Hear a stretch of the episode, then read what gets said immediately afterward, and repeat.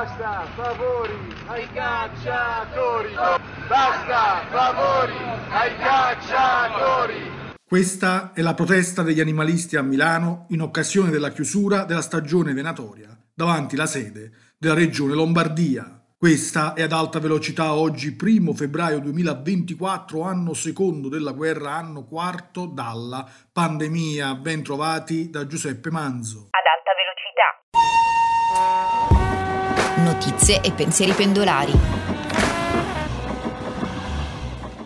Oggi parliamo del caso di Ilaria Salis, la militante antifascista incatenata in un tribunale ungherese. Il caso ormai è scoppiato e anche lo scontro politico. Il garante nazionale dei diritti delle persone private della libertà personale ha avviato un'interlocuzione formale con l'omologa autorità di garanzia ungherese riguardo al caso della cittadina italiana, al fine di monitorare congiuntamente le sue condizioni di privazione della libertà personale e tutelare i suoi diritti fondamentali. Contestualmente sono stati altresì informati, dice il garante, i competenti organi del Consiglio d'Europa e dell'Unione Europea. Per Luigi Ciotti, calpestare intenzionalmente la dignità delle persone non significa fare giustizia ma cercare vendetta. La politica abbia un sussulto perché ci sono situazioni in cui tacere è una colpa, mentre parlare è una responsabilità civile. Per il presidente nazionale delle Agri, Emiliano Manfredonia non è solo una mera vicenda che riguarda il trattamento dei detenuti, c'è un risvolto politico profondo su ciò che significa l'applicazione dei diritti umani che per l'Europa è fondante.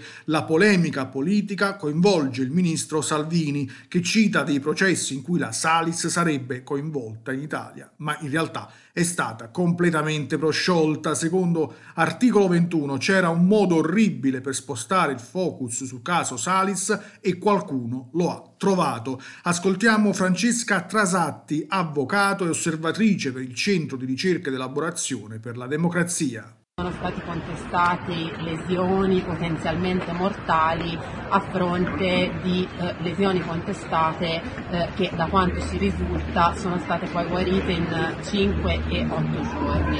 Il eh, processo stamani eh, vedeva imputata Ilaria e altri due coimputati tedeschi.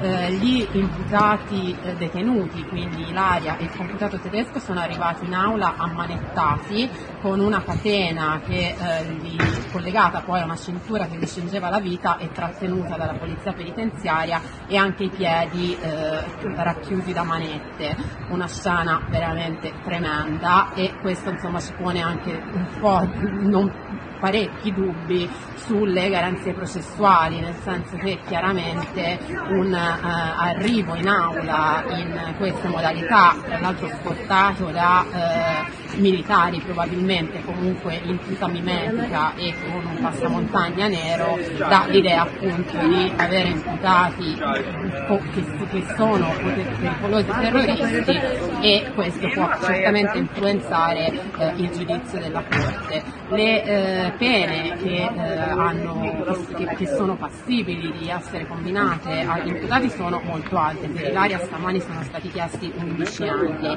e eh, il, i limiti edittali sono da 2 a 24 anni. Per... Questa puntata termina qui, vi ricordo dalle 12 il notiziario GRS online con le 6 notizie attualità dall'Italia e dal mondo. Siamo anche su Facebook, Twitter, Instagram e TikTok. Prima di salutarvi ecco cosa dice Osvaldo Soriano.